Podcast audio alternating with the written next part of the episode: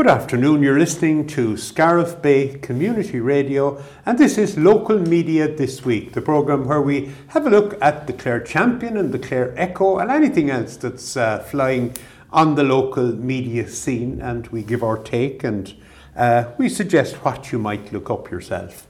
Uh, delighted to be joined by our usual panel. First of all, John S. Kelly. John, you're very welcome. Thank you, Jim. Delighted to be here. Pat O'Brien. Pat, in fighting form as usual this evening. Thanks, Jim. Uh, David Fleming. Uh, on the defensive perhaps already, even before we start.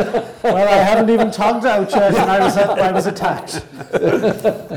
the local media this week is sponsored uh, by Ruth Griffin Photography. Ruth, based in Feakle, brilliant photographer and uh, very uh, somebody who is seen at uh, all sorts of public events during the year, and her photographs are well spread out in the various print media that we have a look at here. Okay, looking at the front page, I suppose uh, we'll start maybe with the refugees uh, and the refugee crisis because we've been listening over the last week and looking at the TV and hearing about Roscrea. Um, the headline on the Clare Champion, an article by Owen Ryan Clare needs exit strategy for refugee stalemate. Um, I'm just wondering what an exit strategy is. Yeah, you know, it's, it, it's a strange phrase, isn't it? it is, uh, yeah. and it, it, it, has been used in this instance by Councillor Joe Garrihy Fine Gael um, uh, in saying that uh, we need an exit strategy. What, what it actually means is we need, uh, he's saying that we need to, the government needs to change tack um, from its current policy of using private market housing and hotels and uh, properties, um, and instead, as the government themselves have said, to provide its own purpose built, in some cases, accommodation. David, as a matter of interest, apropos that, do you think we have gone to the trouble of trying to establish what works in other countries, particularly countries that have similarities to us here? It's a, it's a good question, John, and of course we have we. This is the first time we're really facing um, the scale of Yeah. refugees. Yeah. Other European countries have, have faced this since the end of the Second World War and are therefore very well prepared in how Yeah, these things point, happen. yeah, yeah. But yes, you're right. I don't think we have done our homework because we were insulated in the past. Yeah. Britain, of course, has uh, most refugees, migrants, and so on favour Britain. Yeah. They're, of course, trying to close their borders now. We're we're seeing at the moment the passage of uh, legislation which would outsource outsource um, uh, migration. Yeah. So if a migrant arrives on, on any part of the United Kingdom, presumably also Northern Ireland, I don't know, um, if the bill goes through, they'll be sent to Rwanda. It's an effort to stop illegal migration, uh, according to the Conservative Party. How do you read the, the, the Rwanda situation, that? I mean, Well, it's the exact same. It's out of the rule book of Australia. The Australians did this um, uh, for the last decade by outsourcing their um, reception centres. That's what it is. That's what they are. So if somebody landed in Australia, you'd be immediately um, um, not deported, but sent to a small island in the Pacific where you would be processed, i.e., you would be kept for however long your Yeah. application um, would be dealt with. Now, happily, I don't think that that has been do you, proposed by the way, you do you, in any way, do you think this is linked to their imperial history? I think it's imperialist well, we could spend an awful long time as to the rationale for for this. Uh, They, they don't want um, certain individuals coming into the country. But it's, it's my opinion or my understanding of it that when these refugees arrive in the UK, and if and when they're put on a plane to Rwanda and they land in Rwanda, processing takes place there. But it's not to process would they get into Britain, it's to process would they get into Rwanda. I don't think it's, um, there's no they need have no expectation of returning to Britain. My Yeah. understanding I is I didn't know that. I thought they were Oh, being yeah. processed to get into Britain. You just want to get rid of them, that's all. That's yeah, all. See, that's your Yeah. right, Jim, yeah. But most of them are leaving Africa, so I'm not. And they're going to be there again. I'm not sure they want to go to Rwanda. Um, they would have saved themselves a lot of time by going directly to Rwanda if that was the case. But coming back to Owen Ryan's story, um, this is a little bit of jumping on the bandwagon because this the government has already conceded this point in light of the recent protests in Roscrea and other places that. Um, and they know they're going to get in the neck probably at the next forthcoming election that uh, this this might be an issue. So they've decided to to set up, and also, of course, it's costing us a lot of money. Lot. It's probably costing us more money than it would be if we had, if the state had its own reception centres. So, in um, fact, that's an interesting point. In the side, it's cost. You say that it's costing us a lot of money. Isn't that reflecting the, the inability to be able to provide a cohe- cohesive type of plan? Yes. Strikes Yeah. me as being classic uh, ill-preparedness because you don't, one doesn't have the historical background to actually dig into it. All they're doing, John, is firefighting. Firefighting, That's all they're doing, the government. uh, You know, they're, they're, yeah, they're, they're, they're, they're, we'll say the likes of, of, of Roscrea was just firefighting. That's all they're doing there. Because why, why couldn't they come down and, and have a meeting with the Roscrea people and go into uh, and, and explain what was going, going on and um, and say, look, we'll try and we'll, we'll, we'll give you X, Y, and Z for, for a doctor and the dentist and the, the schools and, and, and, and, and help out as much as we can. But they mm. don't. and I think the most of the Roscrea people would have been very, would very, would have been, would have agreed to that. kind of Pat, stuff. th- this, the, the other question is going to come into play immediately then. Where are the doctors to come from? Where are the nurses I know to that, come yeah, from? yeah. Where are the mm-hmm. teachers to come from? Yeah. So you've, you've suggested a solution, which in But fact is I thi- unworkable. I think that the, the strategy of the government plays directly into the hands of the right wing agitators. It does, yeah. Because there's a couple of things going on out there. For example, you know, it used to be they're coming to take all our jobs. then those that are coming are like the scum of the earth. They're rapists and murderers Yeah. and they're gang, you know. Mm. Yeah. And, and all that is being spread, made up, total fiction, by because they don't know mm. who's coming no more than anyone else does, by right wing agitators Yeah. who want to stir up Yeah, local and, and it's having an impact because of the of the of protests around single males. Mm-hmm. In fact, single males are more likely to keep their heads down than anybody else and not get in. Like statistically, and that we know the results. They're they're fleeing persecution, in some cases, or or danger, and they're they've a lot of them have mental health problems. I was listening to one of the people in Ireland who assesses applications. And the number of men and women uh, with mental health problems coming into the country because of what they've experienced, through, yeah. either in Syria or Iran or wherever it is, um, they, they, and this is why, unfortunately, um, when children see these, the, the, the incidents, like there's no problem with peaceful protest, but when guards and the, the protesters clash, um, it does have an impact, and there's a little piece, um, Jim, in on page three of the Champion, where the two bishops of the, of the diocese in which Roscrea finds itself in, the diocese of Killaloe, um, both Bishop Fintan Monaghan and Bishop Michael Burrows, um, effectively have come out and and um, effectively condemned what was happening in Roscrea, and highlighted the fact that many um, many have expressed concerns. This is them speaking now at the long-term effect the protests and unrest might have on the young children and families now resident in the facility, because they've seen some of this sort of thing before. They thought they were getting away from it, and um, Yeah. you know it's it's unfortunate. I But thought. But you know, I have a funny feeling that we're deliberately not. I'm not. I'm not just talking about us around the table here, but I suppose we reflect the common feelings that are around split, split uh, feelings. But the one that's been, when it comes to the idea of 50 or 60 ma- young males, I'm reminded of the calves getting out at Easter time in Kilkishen after they've been housed indoors for so long. We do not want to mention it. The re- I would, would suggest to you that the real reason why there was that uh, awful objection to the 50, the 50 or 60 men coming into Roscrea was sex. The fear of young men and our fine virginal Irish girls, you know, um, finding common ground. And that would be a message put out by the far right. It would So you see? And, It and would But, suit them. but, but did you refer to back it up? But what, Do you remember the US the US base in, in the Philippines? What was it? What was the, the one in question? But there, there was an American. Um, uh, Diego Garcia, Was it? No, no, one over in Southeast Asia. right? Um, I mean, the other thing though, it John, was a, is disa- a social disaster.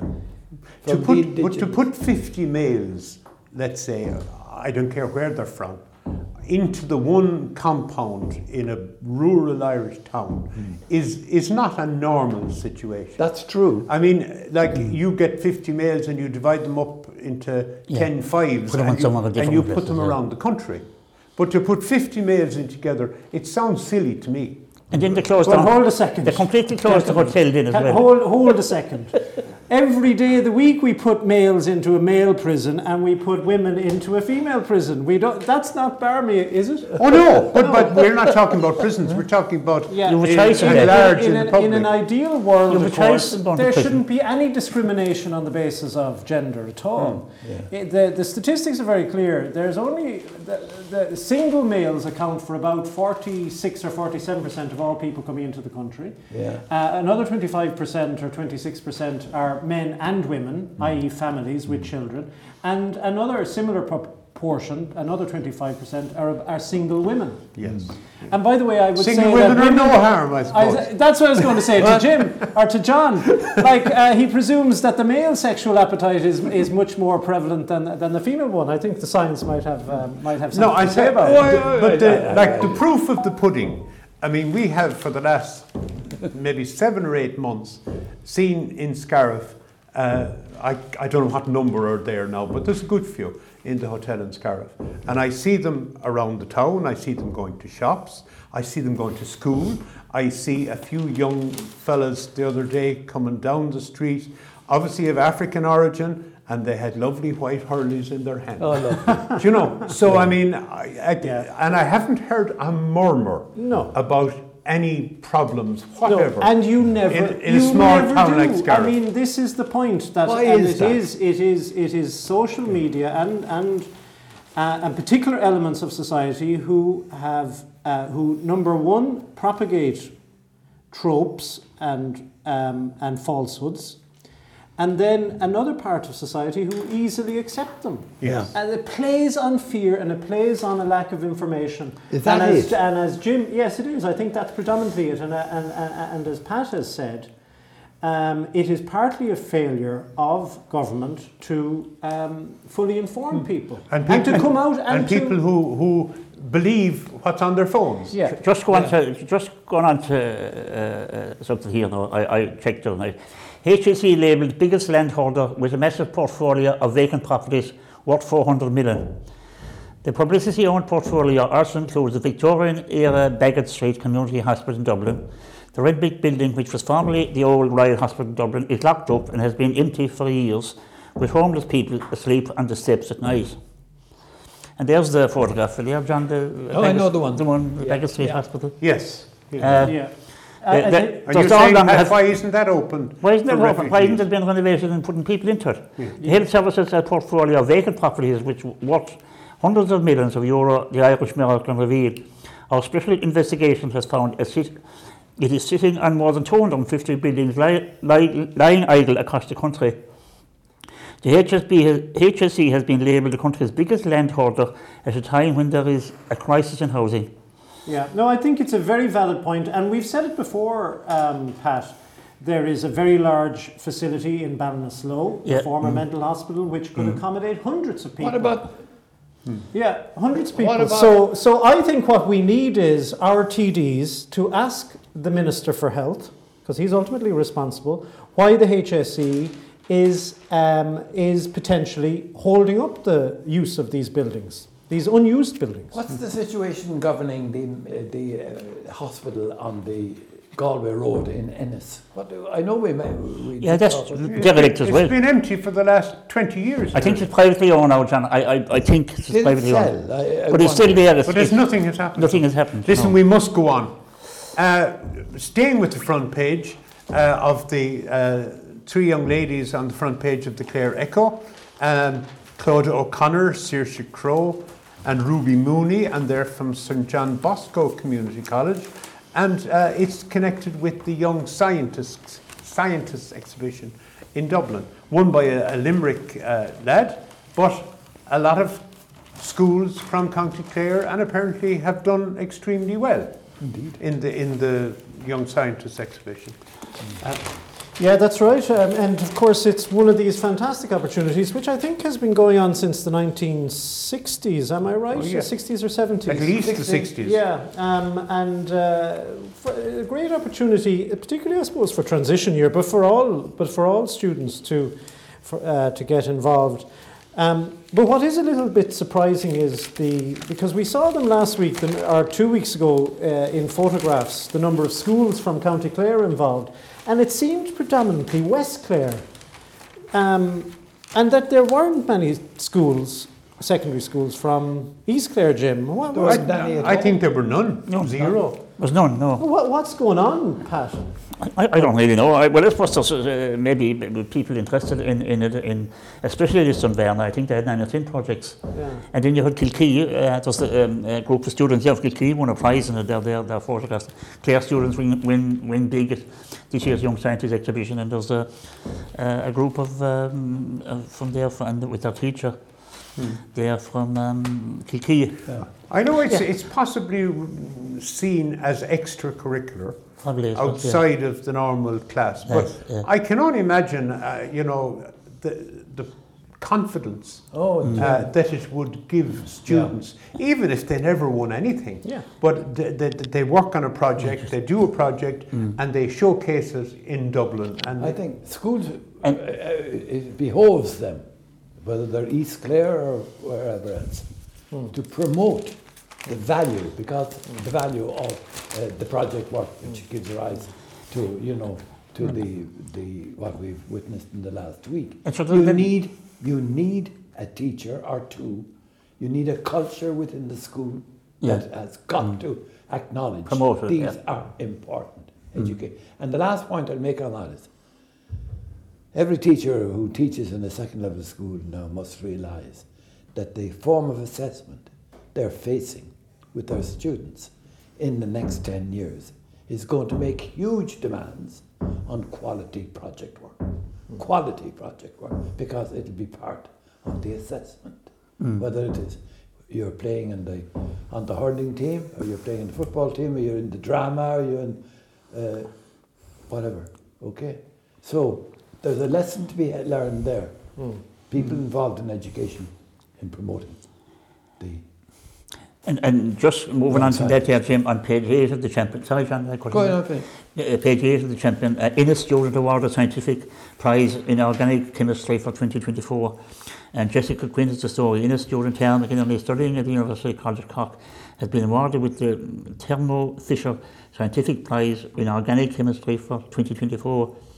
The fourth year chemistry student Tara McGinley was presented with the award at the School of Chemistry Undergraduate Awards ceremony which took place in UCC campus recently. To recognise her achievement, Tara received a thousand euro cash prize along with, with a commemorative plaque open to all UCC students that completed third year in chemistry throughout 2022-23 in the academic year. So, so you have you have uh, uh, Clare students who are, are doing well in, in, in Yeah. even there now in, the, in UCC and that. Yeah, I mean, I think students who take part in that, maybe they show a little spark. Yeah, They're yeah. not come, you know, happy to sit at the back of the class and just let it drain. They, they show a little initiative and a little spark. And, you know, later, I mean, David, presumably, I know your history, but that initiative would be of great benefit to them Oh. in college and even for job interviews afterwards to put Oh. on your CV. Exactly. You know, we brought a, even though we didn't Yeah. win, we brought a project, yeah, yeah. you know, to, to, to Dublin Yeah. uh, to the young scientists.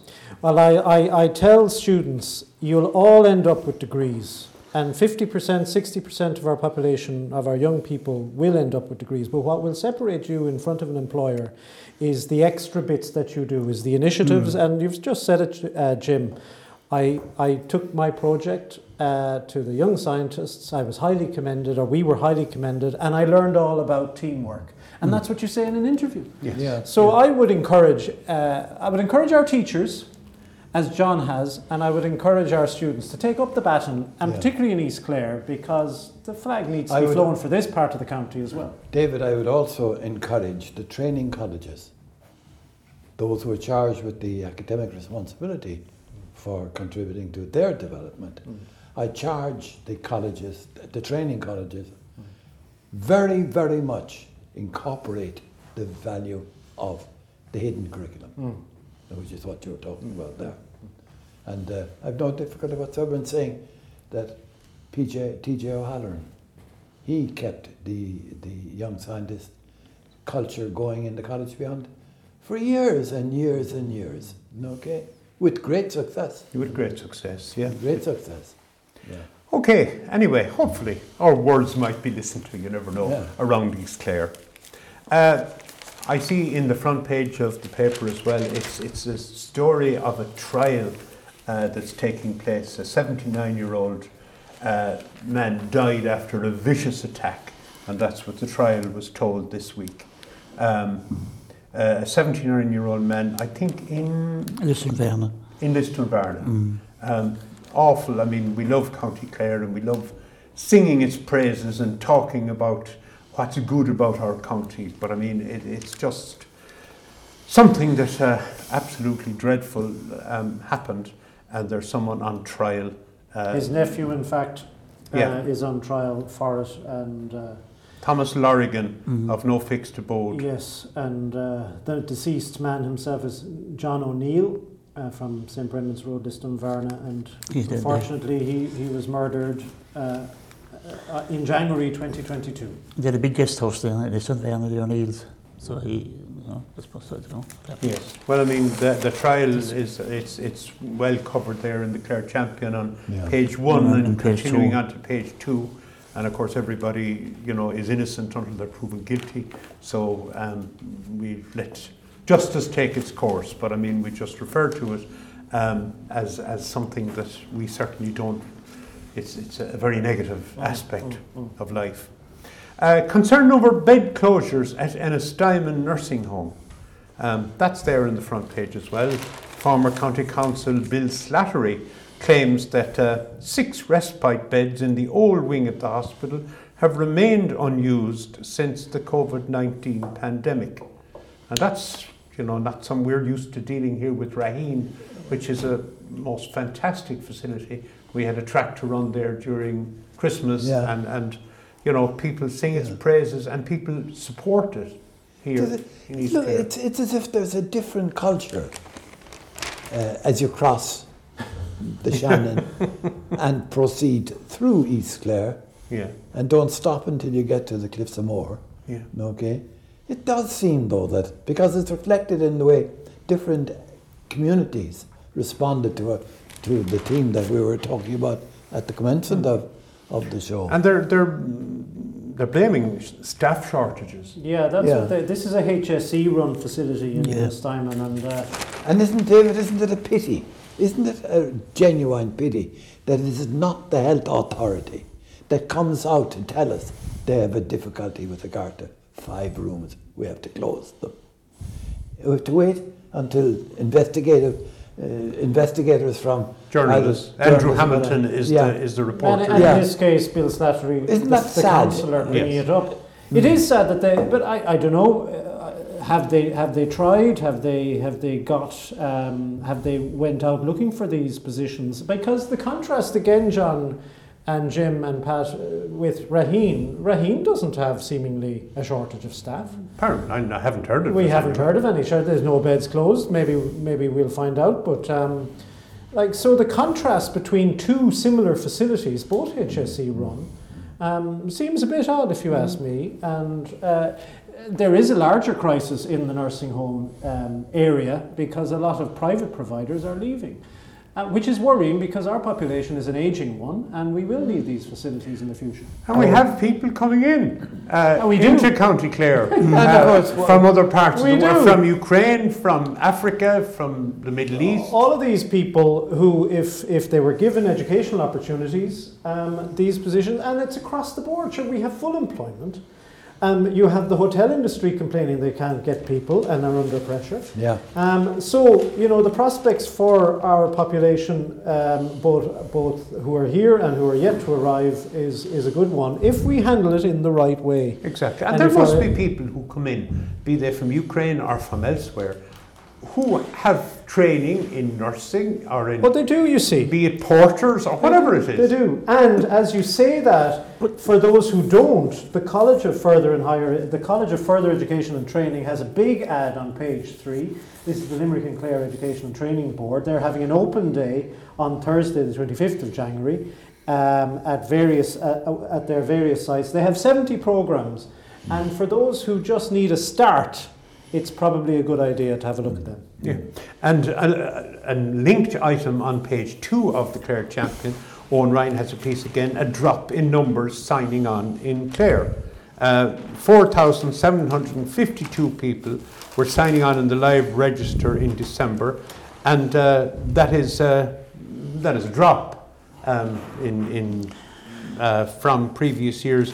Uh, the figure I think is down of 5317 yeah, uh, yeah. before in December 22. Yeah, and I'd say that'll take up probably more now because you're, coming, you're going to come into the summer period and uh, where, where there's going to be a lot more uh, people employed for the employed, summer. Yeah. Yes. And there's a lot of jobs there, even if we go back into the back page there are board papers, uh, both the Echo and the Champion, where there's um, um, the the tourism people in, in Bunratty and for East Clare and, and West Clare and, and the Kilsamore are all looking for staff. Hmm. And of course, in page two on the in the Ennistymon, there, there's a locals struggling, and this is a quote, to secure nursing home places in North Clare area. So you know the locals can't uh, get in. That, well, if you, you said earlier that our, we have an aging population, okay? So there's going to be demands for uh, nursing home facilities in East Clare. Yes, absolutely. Okay, right? there is, there is. The, the HSE have said uh, in the Simon Community Hospital unit, uh, or in the Simon Community Hospital, is currently, has currently 27 beds, including 17 long stay beds, one palliative care bed, and 19 respite beds. There's been no closure of long, long stay beds in Ennistymon. C, CNU and the, and the available beds have been fully occupied before, during, and after the COVID 19 pandemic. There is a high level of demand for long stay beds in the area, and, the, and there is a waiting list for access to these beds, said the spokesman. So, you know, there's Yeah. demand for them. There is the- demand yeah. for them. Mm-hmm. Okay, David, you're looking in the few minutes we have before the break, which I gather we've two minutes before the break. Uisce Éireann have problems in different areas in County Well, Clare. they really get it in the neck from this programme, don't they? And they're in the papers again. We only give it in the neck when it appears, of course, in the papers. So, Yeah. Ishgare, in this case, we're not talking about the treatment plants and the proposed treatment plants in Broadford and so on. They have, unfortunately, um, admitted and pleaded guilty to two water pollution charges in North Clare. This, these were offences which happened in May last year, 2023, It's where, right, uh, where 2,000 fish died, and it occurred in the Ballymacraven River downstream from the Irish Waters Ballymacraven uh, water treatment plant. Um, and that serves, that plant serves the North Clare area, including Ennistymon, Lahinch, Kilfenora, Doolin, Fenora, and Ballyvaughan. Um, but to be fair to um, to be fair to Uisce Éireann, they have admitted their uh, guilt, um, which had a case. The case was brought before Inland Fisheries Ireland against them, um, which is before the courts currently. And so um, they will now. Uh, they will. They, the, the case is adjourned to next month for facts in the case to be heard, um, and presumably they'll be. Well, who knows what the judge will do? Yeah. Uh, but they'll probably be fined having been pleaded guilty. But one hopes that they've learned lessons from these things because, of course, this is nothing new. No. Um, and before Uisce Éireann, it was the county councils that were responsible for these That things. story is on page six in the Clare Echo and it's by Gordon Deegan. It's also passed in the Clare Champion. There's a, a different story in the Champion, champion uh, Jim, on page 5. It's treatment discharge flows into Spanish Point.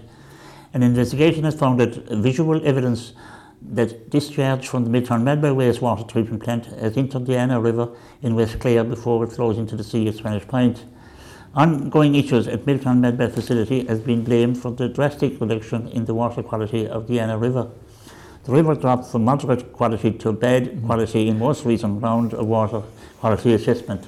So we have, we have, we have That's by Andrew Hamilton. Andrew Hamilton in the Clare Champion. So okay. we, we, we, we have it all over the place, and I think I see there in, East, in the East Clare page as well, where uh, the, the, the, the dogs and the cats won't even drink the water on Brian's Bridge. We'll get to that in part two. Pat, have you uh, a song for us? I have, a bit of uh, music to sort of yeah, just- ease the tension. And I let feel us a little relax. bit sorry for our listeners because of the yapping that we do. We often don't hear the full song, but in any event, um, we, we might get the song eventually. Yes. Yeah, right. We've, do we have music anyway? Whatever about a song. We have um, 19, 1970s band Errol Brown and Hot Chocolate with It Started With a Kiss. Oh, lovely, lovely, Yeah. great. Okay, Yeah. that'll get us in the mood for part two. Thanks, Pat. It started with a kiss. The back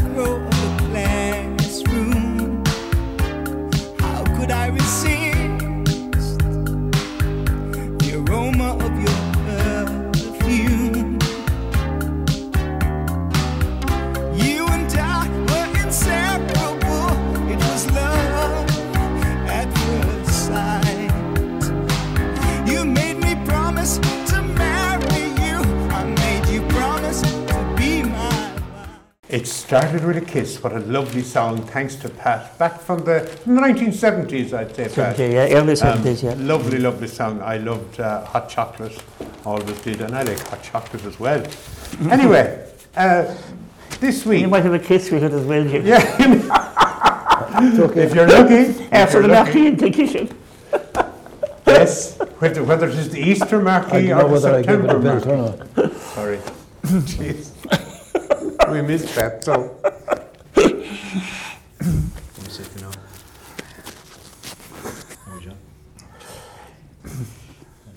You say that Well, it's again. probably off the air. Okay. Come on. Okay. Will I start again? Yeah, start again, yeah. One second.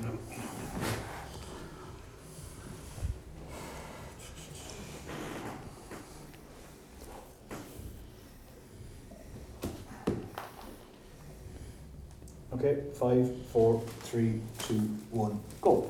It started with a kiss. Well, I always loved hot chocolate back in the 1970s, whether it's the band or the drink.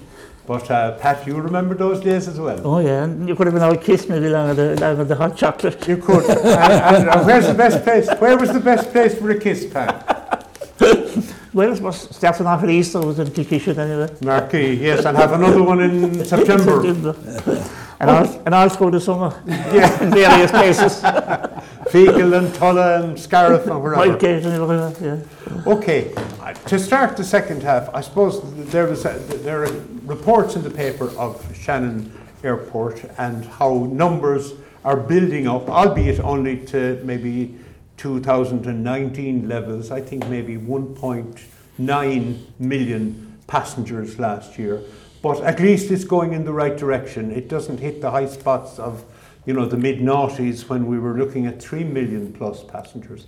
And as well as that, I, when David opened his Clare Champion, I saw what fell out was a, a flyer, a little booklet, I suppose, Oh, of uh, Fly Shannon holidays made for you.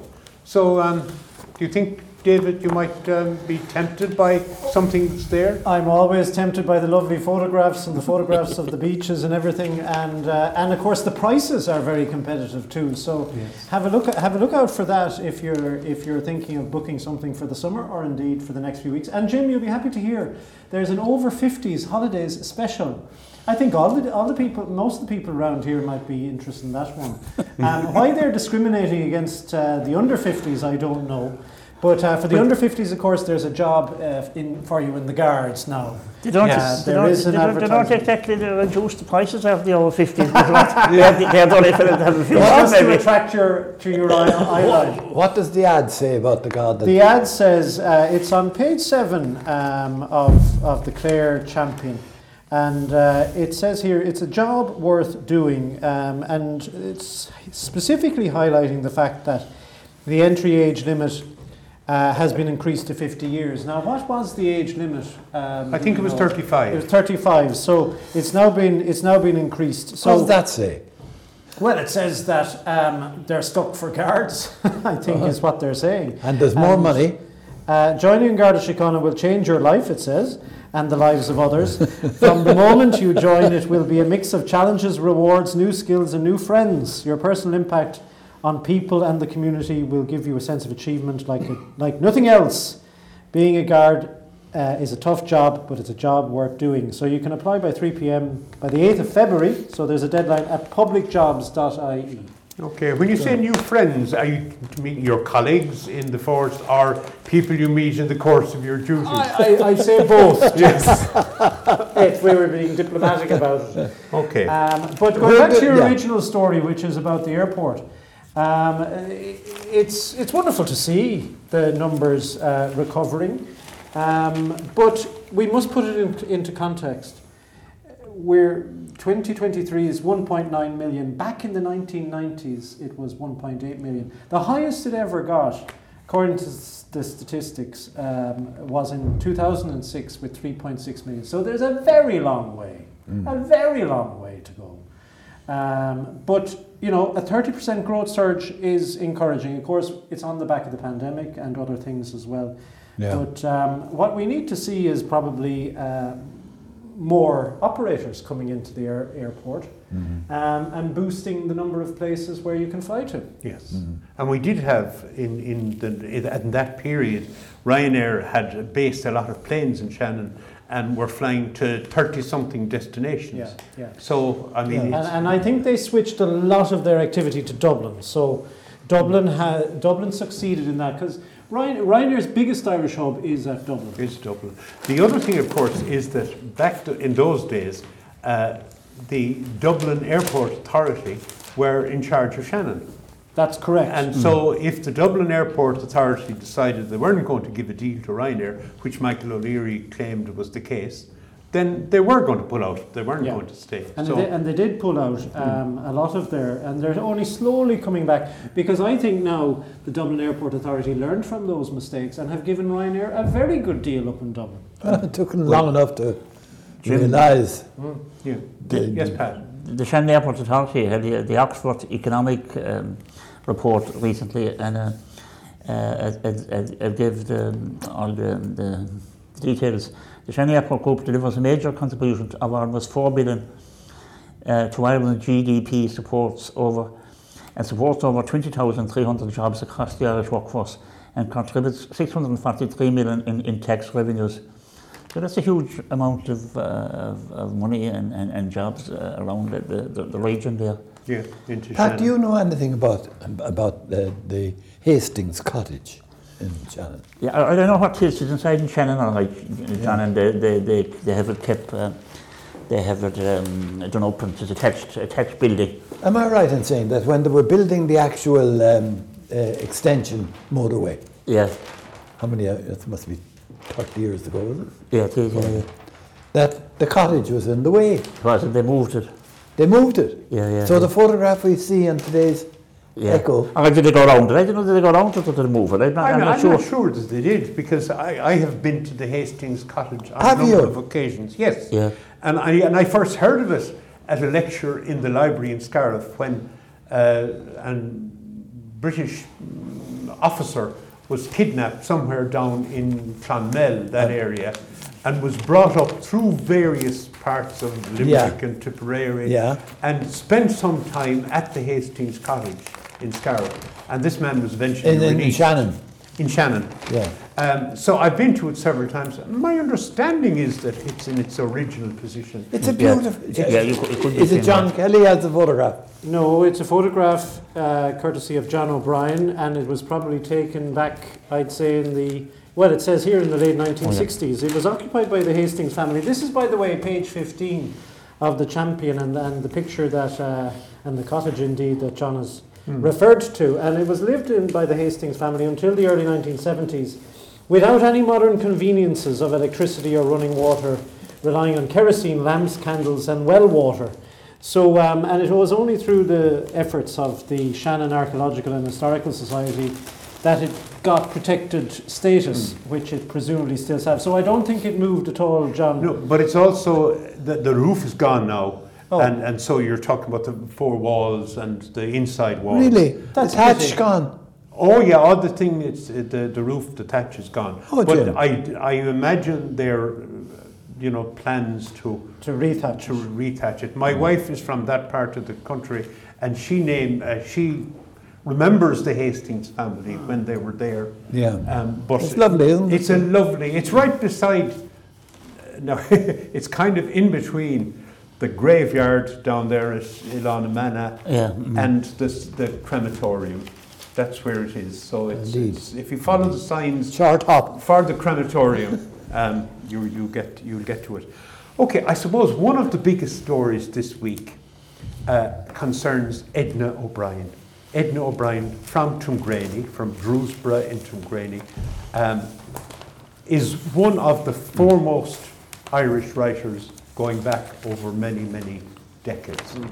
And uh, the County Council this week um, decided that they were going to name the local library in Scariff the Edna O'Brien Library. And And this was It's- hidden before time, Jim. it's not before time, no, absolutely not. Yeah. And it's great that, you know, while she's hale and hearty, that She's, she's 93 years old. she is. And of course, she lives in London. And, and I think it is very fitting in, the twilight, in her twilight years that she would receive this news from her native land, although she probably would object to the fact that the library is located in the parish of Scariff and not in her own parish. But, you know, beggars can't be choosers at this Yeah. stage. Um, Well, I suppose the library is in Scariff because Fahy's garage was for sale at Yeah. an appropriate time when the council were looking Yes. for property. And and to be fair, I think it's one of the best count, uh, one of the best libraries in the county that we have, um, in terms of its modern facilities. Um, uh, the- the- it's it's reported here. I think it's a scoop by Páraic McMahon. Um, that uh, because the meeting has only happened recently, the Killaloe Municipal District, On Wednesday morning. on last. Wednesday morning last, and uh, it it uh, it seems unanimous amongst the all the councillors in the municipal Yeah. district to support this move, John. It's, it's a great, uh, you know, honour to have, to be able to say that we have Edna now officially Recognised. recognised. okay? It's not right. It's it's interesting, John. You say that the full story is on page eight, and all the other named libraries in the county mm-hmm. yeah. are named for n- number one men and number two politicians. Mm. Can you list them off, John? Do you know what they are? What's the what's Well, the I, main one in I, Ennis? I, I'd be cheating if I did. De Valera and The De Valera one in Ennis, Sean Lemass in Shannon, Yeah. William Smith O'Brien in Newmarket on Fergus, and Dr. Patrick J. Hillery. A very fi- Fianna Fáil biased uh, list there. Yeah. So she's the first woman, and she's the first non-politician. David, did you know about Edna before you, you moved I up to did. the I did because of the because of the controversy, and because, of course, we would have seen her on the in the in the and what would you have imbibed about the controversy? Well, that she had stirred up controversy by the publication of her book Country Girls back in the 90s. No, no, it shouldn't, have- it shouldn't stir up any controversy. The people reacted. Yes. She did. Edna didn't she- set out to. yeah, yeah, yeah. But um, like, I'd be curious um, to hear to hear about um, whether whether this this will this be accepted, or is there still any lingering animosity? Uh, no, from that point of view, the I suppose back in the in the fifties, I suppose it was John, when Edna wrote. I suppose like any writer, um, be it Marion Purcell, who has who has brought out a book last year, people will look to see, you know, do they recognise any of the places that are involved? Do they recognise any of the characters that are there? And I suppose, without a shadow of a doubt, if, if you write about characters, you write about your own experience and your own observations. And some of the characters are bound to be and fairly obvious. Mm. And perhaps that was the case with, with Edna. Um, I, I mean, the, the book the book was uh, banned, uh, wasn't it, Jim? Oh yeah, but it was very easy to get banned in those years. I know, I know she wrote uh, a book of short stories, and she wrote one about her Callaghan's Mills, and I could name everybody. and the, the other thing I suppose at the time was that you know it would be um, areas of a sexual nature that she wrote about, Yeah. and and. Um, Which wasn't generally being written about. it and certainly not wasn't. even talked about. and in an Yeah. era where the Catholic Church, you know, were all powerful, Yeah. you know, in the 1950s. and had and had particular views about 60s, sexuality. and particular views Do- Jim, do you remember when you first um, acquired a copy? I do well, um, and I've good reason to remember it. Um, I, I got uh, a copy of, I think it was The Country Girls, um, and I bought it, brought it home in a kind of a brown paper bag. Down stores. because the front page was was uh, the front cover was was a kind of a semi-nude figure. Yeah. no, no, all you could see were, cut. were, the, were the shoulders, but uh, it, it was suggested a nude figure. And I arrived. I was a bit late coming home because You were reading. uh, I well, I wasn't reading coming home, but I was a bit late. And milking had already started in the cowhouse. Yeah. And my father and mother were there milking the cows when I came in, and I said, Look what I have. And my mother cleared me out of the cowhouse, told me not to bring that sort of stuff into the house, and that it wasn't welcome at all. Yeah. And no, I doubt if she ever read to, to know which, but uh, What age was she, were you then? I suppose to be the 1960s, I'd be in my early teens, probably. Yeah. Early to mid teens. Yeah. And, and did you end up reading the book? Oh, I did indeed. It was Uh, probably. It was probably. I bet. Well, I better read it now. there must be something. But, but I mean, that would be typical of the kind of the reaction. the reaction of a conservative Catholic Yeah. um, Ireland or East Clare In- at the time. But uh, it, Jim, you didn't, it bring it, in- you, didn't bring it, in- you didn't bring it into the secondary school, did yeah. you? Brought No, it's a com- it's a complex, uh, you know, uh, question and answer that one that David put to you. But I can tell you, when I came, I came to Scariff in '65, in 1965. It was the high centre of Edna's, and people were talking about Edna. They even whispered in whispered tones. Okay, um, the- and B, B, the two ladies in the Thomond, we were saying the Thomond, two ladies in the Thomond who owned the Thomond, um, one of them uh, acquired a copy, okay? Mary. Mary acquired, acquired a copy and she loaned it to me. So we got very early access to the Country Girls. Then, down what, at the did end, John? What did you make of it? I'll tell you now.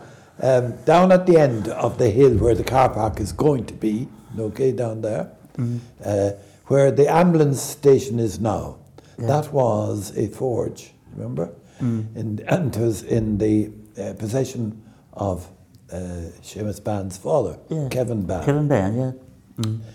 Kevin, uh, lovely wide open door and blast of hot air coming out, and a couple of guys sitting inside, and Kevin reading for them uh, out of the actual It's not Brian's I- book. bloody classic. Do you know? I already read it now, but I was aware of this, so I spread the word. If you want, if you want to get, uh, you know, um, an audible one, uh, go down to Kevin, and okay, amazing. But what, what, when you read the book, what was, what were your impressions of it? Well, I, I wasn't. I mean, I wasn't a frustrated young man or anything like that. That might have. Did you, did you think of it as a controversial book? Oh, it was bound to cross your mind that this is going to in, encourage uh, reflection. okay, but sure, look at a short while afterwards, the Bishop of Clonfert had uh, the the controversy over the pajamas. Do you remember that one? I don't, John. Oh God, ladies, lads. Briefly, if you can. Yeah, sex hadn't come to Ireland until Edna. That would be the, the. But it was profoundly pushed into second place by the Bishop of Clonfert, you know, in his reaction to the um, and the Late Late Show, in his reaction mm. to the pajama. Yeah. Do you remember that? I do, I do, I do. I There you, are. do. you have extraordinary mm. memory. I do. With these kind of, mm. they, they stay with you, Pat. But I, I would have to say as well with Edna, I mean, her writing is superb. Uh, but also, I've listened to interviews with Edna over the years, and she is a marvelous speaker. She is, yeah. Do she you know, is, and, she is. and you really, it's it's riveting to to listen to her, and it's you know, it's a look back as well from from for us now. From it's a look back to what life was like um, in that period, the middle of the century, Yeah. in East Clare. Yeah. Yeah, uh, she was over, she used to be over in O'Callaghan's Mills, the Smiths and all that were related to her, and actually Anthony's people, Linhans, are related as well. So Yes. He used to be over there. And That's right. So I think- I think- she got so much great And she stuff. was, she was, she was a very good looking woman, I think, when she was young, and she still is. But Yeah. uh, I, I think there, there was a, there was a lot of queues of, of men around the, around the Smith shop to, Good, maybe good to, sales. to take her away, to take her on. on, on, on Okay, anyway, we are absolutely thrilled, and we will cover this further as it comes up Yeah. and as the. And the I'd like- I'd- unveiling of the name, we will be there to There, report on it and celebrate it. Jim, I think we, we, we, we, we, we discussed it here on the radio a lot of times, and I think John Yates uh, was proposing it there, and I, I'm, I'm disappointed that uh, Scariff Bay Community Radio didn't That's didn't right, mention- half, half, and John half Yates East Kelly. Clare, half East Clare was proposing it. Didn't, didn't that right? It was a question of what vehicle would be used, isn't that? Yes, yeah, that's right. She'd Anyway. be delighted. Edna herself will be very pleased. Oh. Do you know? Yeah, In her it's, it's humility, a great, she'd it's be a great pleased. tribute to her. Yes. Okay, I'm looking at a photograph here on page six, and it's a Vicky. It's to do with the Vicky Phelan portrait tour. Um, Councillor Mary Howard, John, That, Uh, oh, yes. is bringing the Vicky Phelan portrait tour to Ennis on the 26th of January. Page six in the Clare Champion. So uh, I don't see any photograph of the of the photographs as such, but um, certainly Councillor. I said they're behind Oh, is that behind? Yes, Yeah, okay. they're behind But yeah. Councillor Mary Howard John looks very pleased. Well, uh, um, she's, she's a, a good lady for the old promotion, isn't she? Yes, absolutely. Um, Um, but it's no. Do we know where it's going on? Uh, it's uh, it's in partnership. Ganlin and Claw in the, in the, in the, in the college, uh, Jim, Yeah. the, in uh, Colostra, it says it. In that, in the, in that, the Colostra. Anyway, it's on page six on the, Yeah. and I mean, Vicky Phelan was, you know, uh, heroic in terms of the work that she did while she was still able to do it. And they had it in Gough there recently as well, Yeah. up in the hotel in Gough, I think recently. The same Councillor Howard is reported on page 10 of the Echo um, calling on the government to amplify voices of women and girls. So I think it's the same sort of story. Um, what is that saying, David? As Well, you- uh, she, she has called on a motion. She has proposed, and I think has passed the councils, yes. that uh, the government to amplify the voices of women and girls in the design and implementation of all health policy and service delivery. It suggests that that the voices of women are excluded. and if you recall over the last decade or more, it is women by and large that have suffered uh, from poor HSE policies. Would you agree? Including Vicky, like Vicky Phelan is the example for it, and I think that's the basis of the motion. yeah. Pets won't drink local tap water, and that's uh, Dan Danaher on page 13 of the Clare Champion. Uh, the O'Brien's Bridge water treatment plant in Montpelier is uh, is photographed there, or at least the pump that you get water out of it. Um, Yeah. But apparently in Mon- in O'Brien's, O'Brien's Bridge in Montpelier, even the pets won't drink the water, and that doesn't sound good. But is, isn't Uisce Éireann getting an awful hammering? Yeah, and I suppose maybe it's a bit unfair in that Uisce Éireann took over services done for years by um, the local authorities, both Tipperary and, what is And it, how did they- Limerick. But, How did they perform? But, well, it's Limerick and, and O'Brien's Bridge. But it, it appeals, uh, go on, Jim. Go on, no, go ahead. No, it appeals, um, the water in, in, in O'Brien's Bridge was, uh, people were drinking it for 12 months before they, they, they, they realised that um, the, um, they have a blue, a blue light or something to kill the, UV filter. Yeah. And the so, so, And- and so that was- brown. And that was and that so- was out for 12 months, and people were drinking the water. So, brown was it? Yeah. That when you're having a cup of tea, you only had to drop it. Uh, you didn't have to put in any Yeah. tea bag. You didn't need any tea It's bags. already brown. Yeah. Okay, Can you imagine that a big we'll go, we'll go on. Uh, an award in Meelick, Pat, you mentioned a moment ago, an art award. Yeah. Um, two two young, youngsters young there. people there, uh, which is nice from the from Meelick National School. Um, there's a lovely picture there of a sister and brother Sinead and Joy Power from Meelick National School representing, representing their third and fourth class have been named this year's overall winner of the National Disability Authorities Someone's Like Me art competition, which was announced at Germany in Dublin City Hall this week. Okay. The competition, which is now in its eighth year, is a national celebration of, of the things that unite children of all abilities. So, and and before There was yeah. 2,200 uh, entries from schools all over the country. So Could I have 20 nice. seconds? And Nice before to see him win go, it. congratulations to Ruby and Max McKenna from Ogonnelloe on getting involved with the Cross Border Orchestra. 20 seconds. 20 seconds. If you have any interest in forestry, the new forestry program, that's from 24, that's for the next four years, there are individual clinics, one-to-one clinics with foresters in Teagasc, okay? All you've got to do, it's free, is make an appointment. Okay. So phone up Very your local important. Teagasc office. And that's Yeah. page 17 of the champion. For Okay. more details, Okay, anyway, thank you very much for being with us today. John S., many Yeah, thanks. you're welcome, Jim. Pat as well, thank you very much. Thanks, Jim. David, thank you, uh, Jim. and David is uh, looking through the Shannon Airport uh, guide as we're talking. So, um, Pat, what have we got to play out with? Dolly Parton, she was uh, uh, 77 on Friday the 19th, which was last Friday, as we are going out on the Sunday. And um, we'll have Dolly and uh, Kenny Rogers with Island in the Stream. Absolutely beautiful song, marvellous song, great choice, Pat. Many thanks, and we'll see you again, please God, next Sunday. So, from us, for now, goodbye and God bless.